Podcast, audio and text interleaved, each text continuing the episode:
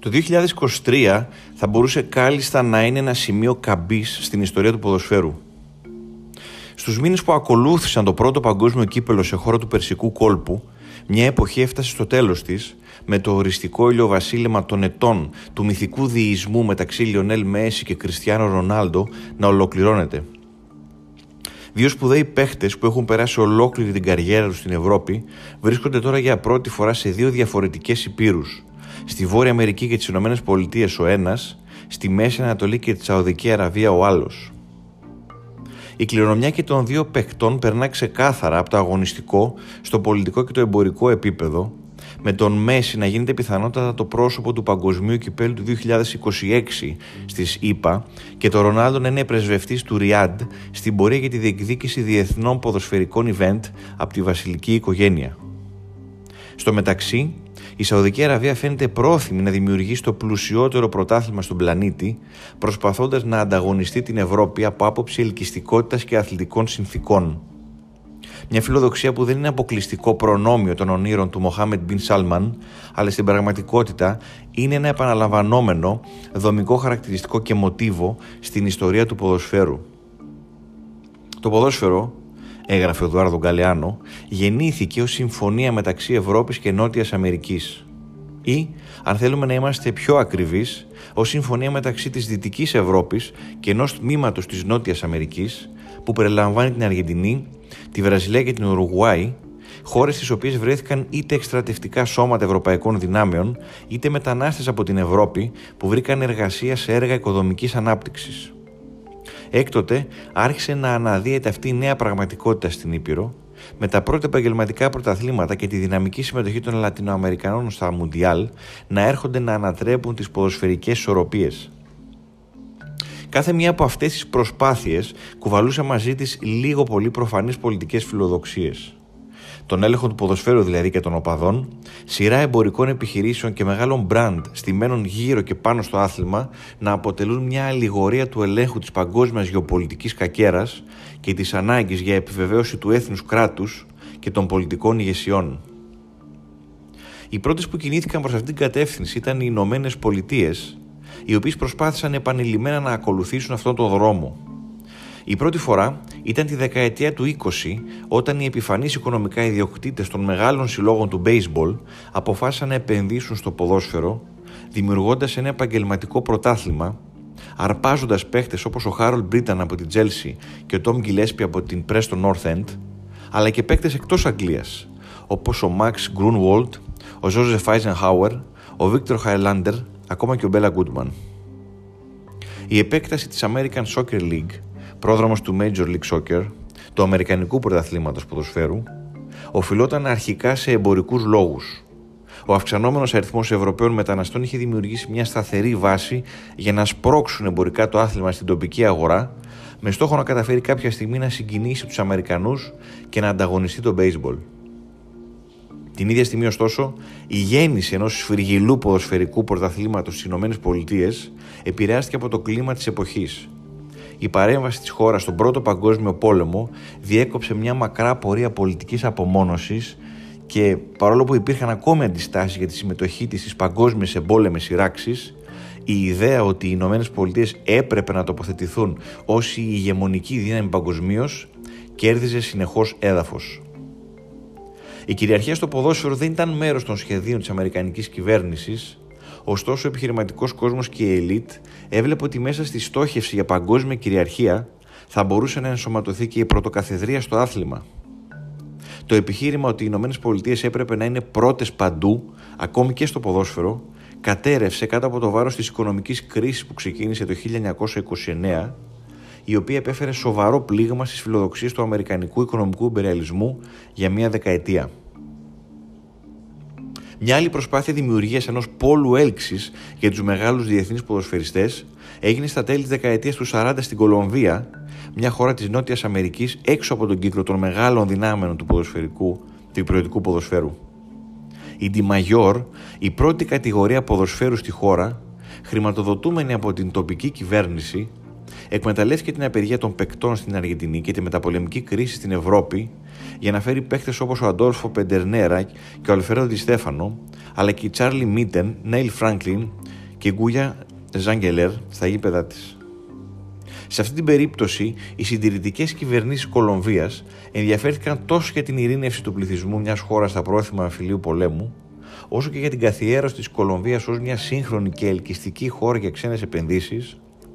στο ίδιο επίπεδο, αν όχι καλύτερη, από τα γειτονικά της κράτη. Η Κολομβία δεν κατάφερε να γίνει ένα νέο Ελντοράντο παρά τη στήριξη αυταρχικών καθεστώτων από την Ευρώπη, όπως εκείνη του Φρανθίσκο Φράγκο της Ισπανίας, και σταδιακά τα φώτα της δημοσιότητας και της προβολής στο τοπικό πρωτάθλημα άρχισαν να σβήνουν και οι μεγάλοι παίχτες να αναχωρούν για άλλες πολιτείες.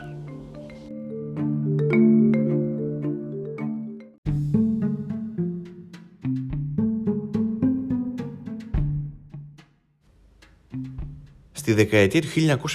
1970 ήταν και πάλι οι Ηνωμένες Πολιτείες που επιχείρησαν να καθιερωθούν ως κόμβος για το παγκόσμιο ποδόσφαιρο εκτός Ευρώπης, με κεντρικό αστέρα τότε τον Πελέ. Δύο δεκαετίες αργότερα ακολούθησε η ανάληψη του Μουντιάλ του 1994 με τη χώρα να προετοιμάζεται πλέον για το παγκόσμιο κύπελο του 26. Έχουν δαπανηθεί τεράστια ποσά στο άθλημα για να έρθουν παίχτε μεγάλης αξίας στο Major League Soccer, όπως έγινε το 2007 με τον David Beckham το 2018 με τον Ζλάταν Ιμπραήμοβιτς και τώρα με τον Λίο Μέση.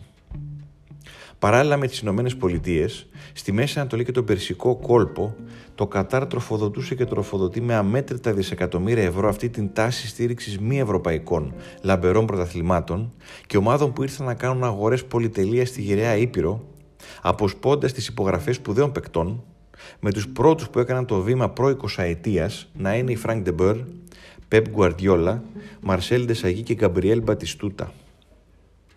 Η περίπτωση του Κατάρ είναι προφανώς η πιο χαρακτηριστική ενός νέου τρόπου κατανόησης της σχέσης μεταξύ ποδοσφαίρου και πολιτικής. Η Qatar Stars League χρηματοδοτείται γενναιόδωρα από την Ποδοσφαιρική Ομοσπονδία της Ντόχα με κρατικά κονδύλια εκατοντάδων εκατομμυρίων δολαρίων, από τα οποία αποφελούνται όλοι οι ανεξαιρέτως οι σύλλογοι. Αυτή η αθρώα οικονομική στήριξη, που φαίνεται να μην έχει ταβάνει, αποτελεί μέρος του σχεδίου του κορυφαίου στελέχους του τοπικού ποδοσφαίρου, Μοχάμεντ Μπιν Χαμάμ, να καθιερώσει το Κατάρ ως παγκόσμιο ποδοσφαιρικό σημείο αναφοράς. Ο Μπιν Χαμάμ και η οικογένεια Αλ Θάνι μεθοδικά χρησιμοποιούν το ποδόσφαιρο ως εργαλείο για να φέρουν αυτό το μικρό εμμυράτο στον πυρήνα της παγκόσμιας διπλωματικής σκηνής και η άφηξη αστέρων του αθλήματος χρησιμεύει ως λευκή επιταγή για την οικοδόμηση προνομιακών σχέσεων με τη FIFA και τους μεγαλύτερους και ισχυρότερους χορηγούς του αθλήματος. Ένα παρόμοιο εγχείρημα έχει προχωρήσει με την Κινέζικη Super League, η οποία κατά τη διάρκεια της δεκαετίας του 2000 κέρδισε την παγκόσμια προσοχή ως ένας νέος, πολύ πλούσιος προορισμός για ξένους ποδοσφαιριστές. Η ιδιαιτερότητα του κινέζικου ποδοσφαίρου αποδεικνύονταν από το γεγονός ότι αντί να στοχεύει μόνο σε καταξιωμένους παίχτες που βρίσκονταν στη δύση της καριέρας τους, ήταν το μοναδικό πρωτάθλημα εκτός Ευρώπης που μπορούσε να φέρει σημαντικούς παίχτες στην ακμή τους. Χαρακτηριστικά παραδείγματα ήταν οι Βραζιλιάνοι Όσκαρ και Χουλκ από την Τσέλσι και την Ζενίτ Αγίας Πετρούπολης αντίστοιχα, βασικοί στη Σελεσάο εκείνη την εποχή, οι οποίοι το 2016 πήραν την απόφαση και ήρθαν στο κινέζικο πρωτάθλημα για να αγωνιστούν με τη φανέλα της Σανγκάι Πόρτ. Στη συνέχεια, το 2018, ο Βέλγος Γιάννικ Φερέιρα Καράσκο από την Ατλέτικο Μαδρίτης ήρθε να αγωνιστεί στην Dalian Professional με την έκρηξη του ενδιαφέροντος για το κινέζικο πρωτάθλημα να συμβαδίζει επίσης με μια σειρά από μεγάλες επενδύσεις από Κινέζους επιχειρηματίες σε ευρωπαϊκούς συλλόγους, όπως η Wolves στην Αγγλία και η Ίντερ στην Ιταλία. Το πάτημα των Κινέζων μεγαλοεπιχειρηματιών στο ποδόσφαιρο ήταν μια στρατηγική επιλογή που ξεκίνησε επί της ουσίας από τη νέα πολιτική πορεία που σηματοδότησε το 2012 η άνοδος του Xi Jinping στην κορυφή της εξουσίας. Ο νέος ηγέτης του Κομμουνιστικού Κόμματος Κίνας ήθελε να εγκαινιάσει μια νέα περίοδο για τη χώρα, θεμελιώντας το λεγόμενο δρόμο του μεταξιού, μια κολοσιαία επιχειρηματική πρωτοβουλία, ένα γιγαντιαίο οικονομικό άνοιγμα του κινέζικου κράτους σε διεθνές επίπεδο, προωθώντας ένα ιδιότυπο σχέδιο επεκτατικού κρατικού καπιταλισμού, μέσω του οποίου το Πεκίνο ήθελε να τοποθετηθεί στο ίδιο επίπεδο με τις μεγάλες δυτικές δυνάμεις, διατηρώντας παράλληλα το ρόλο του ως εναλλακτικό πόλο εξουσίας και γεωπολιτικής επιρροής απέναντι στην Ευρωπαϊκή Ένωση και τις Ηνωμένες Πολιτείες.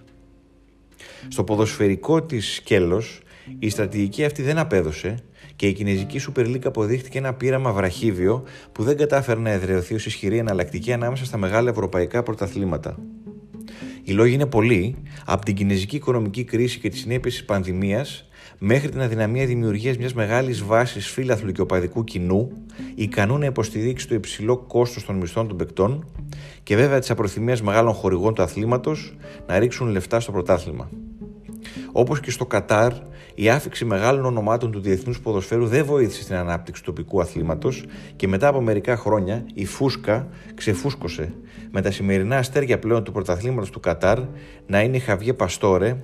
Στίβεν Ζόντζι και Σάντι Καθόρλα. Η Σαουδική Αραβία θέλει να μάθει από όλες αυτές τις αποτυχίες του παρελθόντος για να οικοδομήσει ένα πραγματικά ανταγωνιστικό πρωτάθλημα, εκμεταλλευόμενη τον μπακτολό χρημάτων που διαθέτει και δαπανάει η βασιλική οικογένεια, ποσά τα οποία προς το παρόν κανείς άλλος, καμία άλλη χώρα δεν μπορεί να ανταγωνιστεί. Το ποδόσφαιρο στη Σαουδική Αραβία, κυρίως το ποδόσφαιρο στις χαμηλότερες κατηγορίες, αναπτύσσεται έστω δειλά. Υπάρχει μια πολύ ισχυρότερη βάση φιλάθλων, μια αγορά 36 εκατομμυρίων κατοίκων, με μια εθνική ομάδα που είναι από τις καλύτερες στην Ασία από το 1984 και η οποία συμμετέχει στα Μουντιάλ σχεδόν ανελιπώς από το 1994. Η τελευταία σεζόν της Σαουδικής Pro League, της Professional League δηλαδή, είδε τέσσερις συλλόγους να έχουν πάνω από 10.000 φιλάθλους κατά μέσο όρο στις κερκίδες, ενώ στο γήπεδο της Ali Dihad, της ομάδας όπου θα αγωνίζονται οι Καρύμ Μπερζεμά και Νκολό Καντέ από την επόμενη σεζόν, ο μέσος όρος θεατών ανά παιχνίδι έχει ξεπεράσει ήδη τους 40.000. Ο πρώτος που πάτησε το πόδι του στην καυτή και πλούσια γη των Σαουδαράβων ήταν ο Βραζιλιάνος αστέρας Ρομπέρτο Ριβελίνο το 1978, ο πρώτος παγκόσμιος πρωταθλητής που έπαιξε ποδόσφαιρο σε αραβική χώρα. Έχουν περάσει 45 χρόνια από τότε, μισός αιώνας δηλαδή σχεδόν. Το σχέδιο της Σαουδικής Αραβίας για το ποδόσφαιρο είναι πολύ πιο δομημένο από ποτέ, υποστηρίζοντας τις πολιτικές φιλοδοξίες του πρίγκιπα Μοχάμαντ Μπιν Σαλμάν, βασικού υποψήφου για τη διαδοχή στο θρόνο, πρωθυπουργού και προέδρου του κρατικού επενδυτικού ταμείου PIF, μέσω του οποίου αγόρασε τη Newcastle στην Αγγλία και μόλις πριν λίγες ημέρες ανακοίνωσε ένα νέο επενδυτικό σχέδιο που θα οδηγήσει το Ταμείο να αγοράσει το 75% των μετοχών των τεσσάρων μεγαλύτερων συλλόγων της πρώτης κατηγορίας της Al Ittihad, της Al Nasr, της Al Hilal και της Al Ahly. Στην πραγματικότητα, Αυτές οι τέσσερις ομάδες θα καταλήξουν υποκρατικό έλεγχο και θα μπορούν να υποφεληθούν από ένα σχέδιο απεριόριστων ποσών κεφαλαίων για να ενισχυθούν, ευθυγραμμιζόμενες έτσι με το σχέδιο Vision 2030, το όραμα του πρίγκιπα Μπιν Σαλμάν για να καταστήσει τη Σαουδική Αραβία παγκόσμια οικονομική και διπλωματική δύναμη μέχρι το 2030, χρησιμοποιώντας ως έναν από τους βασικούς πυλώνες του σχεδίου του το ποδόσφαιρο. Έχουμε μπει σε μια νέα φάση αλλαγών στις γεωπολιτικές ισορροπίες με την ανάδυση πολλών και διαφορετικών πόλων επιρροής, σημείων ο αρθρογράφος και συγγραφέας Μοχάμετ Νούρι κατά τη διάρκεια του Παγκοσμίου Κυπέλου του Κατάρ τον περασμένο Νοέμβριο. Μια νέα τέτοια πραγματικότητα βιώνουμε σήμερα και διαμορφώνεται ένα νέο περιβάλλον και νέες προκλήσεις για το ποδόσφαιρο, το οπαδικό κίνημα, τις τοπικές κοινωνίες, ιδιαίτερα τις κοινωνίες που βρίσκονται πάντοτε εκτός των ραντάρ της ποδοσφαιρικής ιστορίας και της ανάπτυξης του αθλήματος, όπως εκείνες που βρίσκονται στη Μέση Ανατολή και τον Περσικό κόλπο και στην πραγματικότητα διψούν για ποδόσφαιρο.